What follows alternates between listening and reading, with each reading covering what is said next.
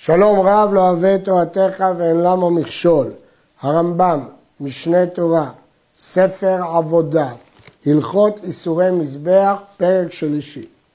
אין המומין פוסלים בעוף, וכן אחד הזכר ואחד הנקבה בעוף, שלא נאמר תמים זכר אלא בבהמה בלבד. אין בעוף לא תמות ולא זכרות, המומים לא פוסלים בה ואין הבחנה בין זכר לנקבה לגבי עוף.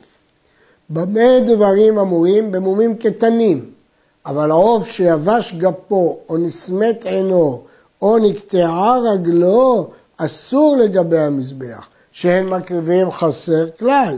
אם חסר עבר כזה גדול, מום גדול, לא מקריבים אותו גם בעוף, כי זה לא מדין מום, זה בכלל חסר, ולא מקריבים אותו למזבח. וכן אם נולד בו אחת מן הטרפות שאוסרים אותו באכילה, הרי זה נפסל לקורבן.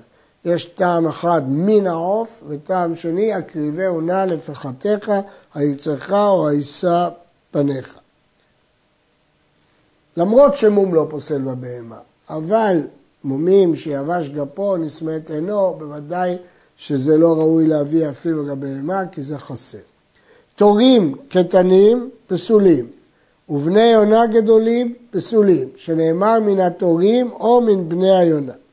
השם ציווה בקורבנות לעוף להביא את העופות המצויים בארץ ישראל, אומר הרמב"ם במורה נבוכים, והם תורים גדולים ובני יונה קטנים. התורים הקטנים פסולים, בני יונה הגדולים פסולים. תחילת הציוב בזה ובזה פסול.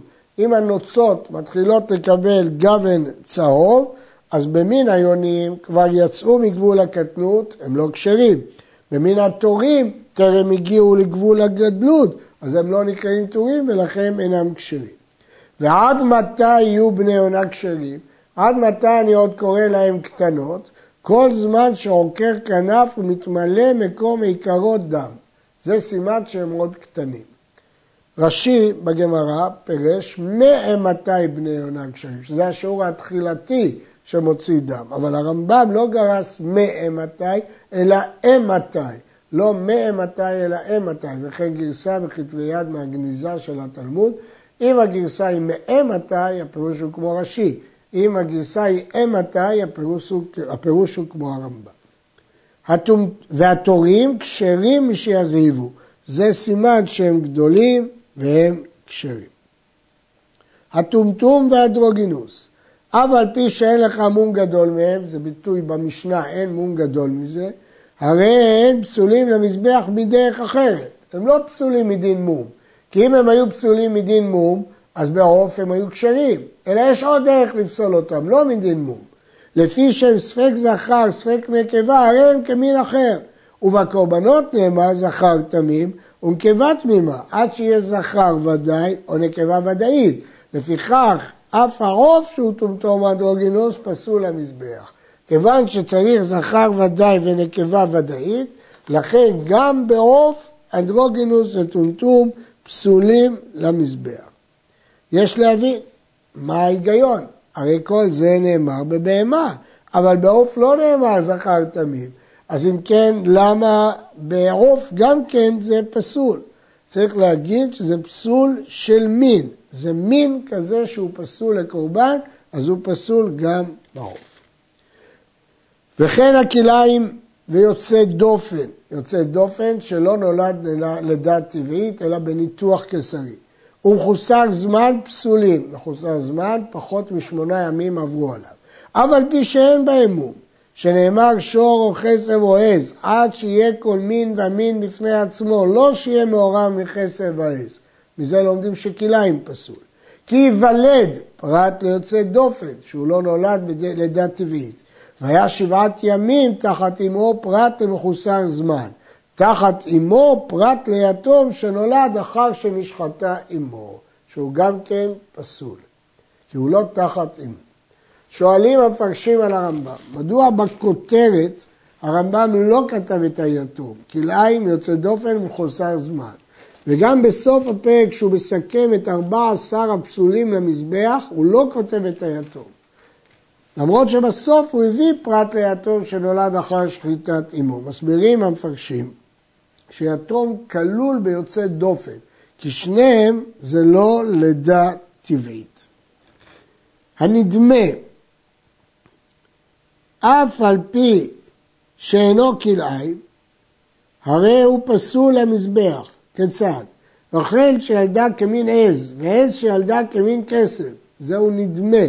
אף על פי שיש בו מקצת סימנים, הואיל והוא דומה למין אחר, פסול כבעל מום קבוע, שאין לך מום גדול מן השינוי.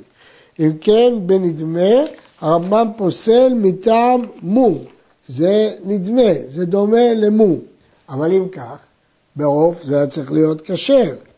אומר ברי קורקוס, הרמב"ם לא התכוון ממש שזה מום, אלא דומה למום, לקרב את זה אל השכל, אבל באמת זה מכוער ולכן זה פסול גם בעוף וצריך עיון.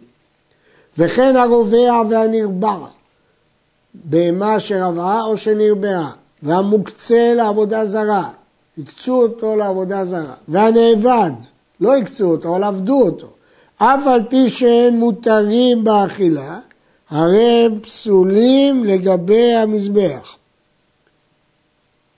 שנאמר, כי מושחתם בהם, כל שיש בו השחתה, פסול. ובעבירה הוא אומר, כי השחית כל בשר, אז רובע ונרבע, זה נקרא מושחתם בהם. בעבודה זרה כתוב כי שחט עמך, לכן המוקצה והנאבד לעבודה זרה פסולים. וכן בהמה עוף שהרגו את האדם, הרי הם כרובע או נרבע או פסולים לגבי המזבח. גם זה נקרא השחתה שפוסלת על גבי המזבח. ויראה לי שאף על פי שאין כל אלה הפסולים ראויים לקורבן, אם עבר והקריבן, אינו לוקה מן התורה, לפי שלא נתפרשה אזהרתם. כיוון שכתוב כי מושחתם בהם מום בם, אבל לא כתוב בפירוש, אמנם כתוב שם לאו, כתוב לאו, אבל לא לוקה מכיוון שלא מפורש שעליו מדבר על רובע ונרבע ומוקצה, כתוב כי מושחתם בהם מום בם. ולכן לא לוקה כי אזהרה לא מפורשת. יאוין כאן בדברי המגיד משנה, הכסף משנה, שהוא שואל מדוע הרמב"ם אמר ויראה לי. הרי לדעתו זה גמרא מפורשת, זה נובע מגמרא מפורשת בדברי רבי זרע, מסכת חולין, דף פא עמוד א'. אבל הדבר הזה תלוי בביאור הגמרא.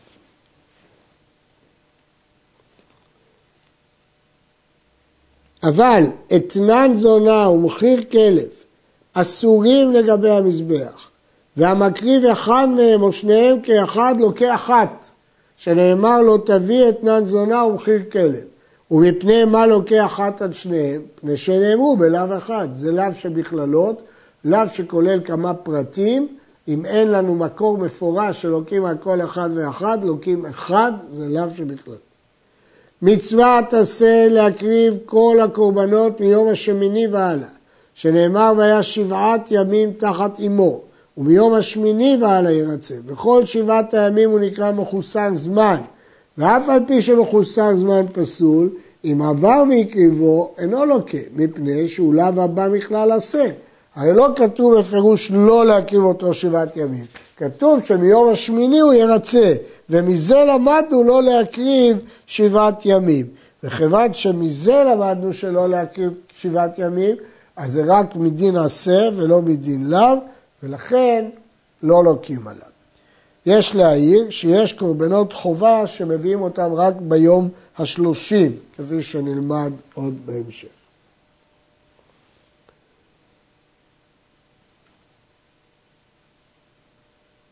תורים שלא הגיע זמנם, שהם כמחוסר זמן בבהמה, זה דומה למחוסר זמן, ובני עונה שעבר זמנם, הכל כבעל מום, והמקריבם אינו לוקה, אף על פי שהקורבן פסול ולא נרצה.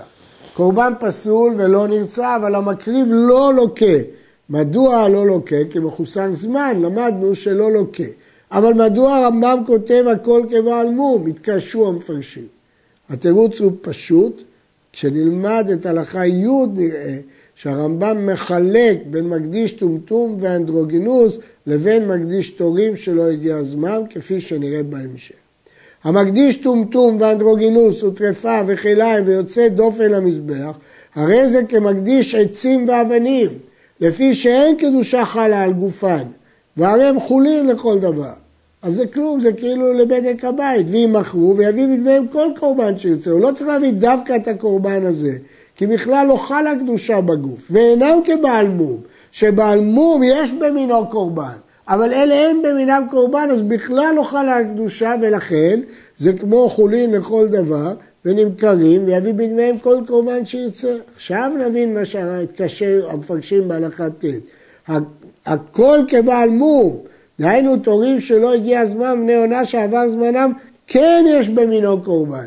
ולכן קדושה חלה עליו, ולכן אי אפשר להקריב אותו, אבל צריך לפדות ולהביא בכסף את אותו קורבן. אבל המקדיש רובע ונרבע ומוקצה ונאבד ואתנן ומחיר, הרי זה כמקדיש בעל מום עובר, ויראו עד שיפול בהם מום קבוע ויפדו עליו. וכן המקדיש מחוסר זמן, הרי זה כמקדיש בעל מום עובר ואינו לוקה כמו שבארנו.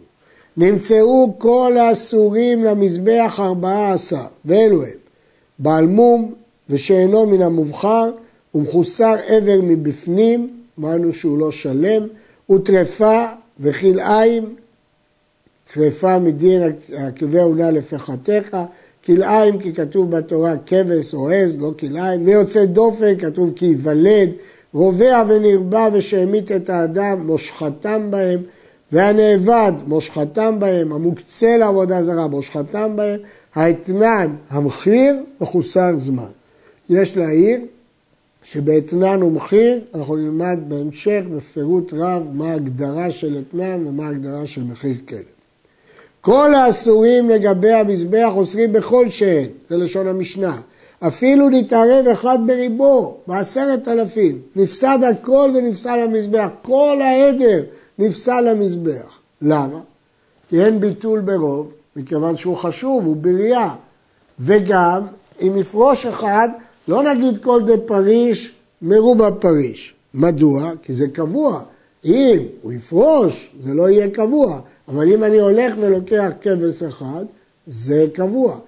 אם אחד יפרוש, אני אגיד, זה פריש מרובה פריש. וכולם, ולדותיהם מותרים למזבח. ולדותיהם מותרים למזבח.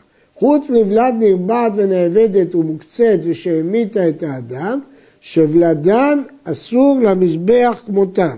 והרמב"ם יסביר מדוע. במה דברים אמורים? שנעברה בעבירה או המיתה כשהיא מעוברת, רבעו אותה כשהיא מעוברת, או המיתה אדם כשהיא מעוברת. הרי הוולד היה מצוי עמה בעת שנפסלה, והיה קבר מאיבריה, ולכן גם הוא נפסל. אבל אם נתעברה אחר שנעברה בעבירה, או אחר שהמיתה, הרי הוולד כשר למזבח. אפילו נרבעה כשהיא מוקדשת, ואין צריך לומר נרבעה והיא חולין, ואחר כך היא קדישה ונתעברה, ולדה מותר, כי העיבור היה אחרי העבירה, אז אין קשר לוולד עם העבירה. וכן אפרוח בצד טרפה מותר למזבח. המשתחווה לקמה, חיטיה מותרים למנחות, שהרי נשתנו ונדמו לבלדות של איסורי מזבח שהם מותרים. הקמה מחוברת.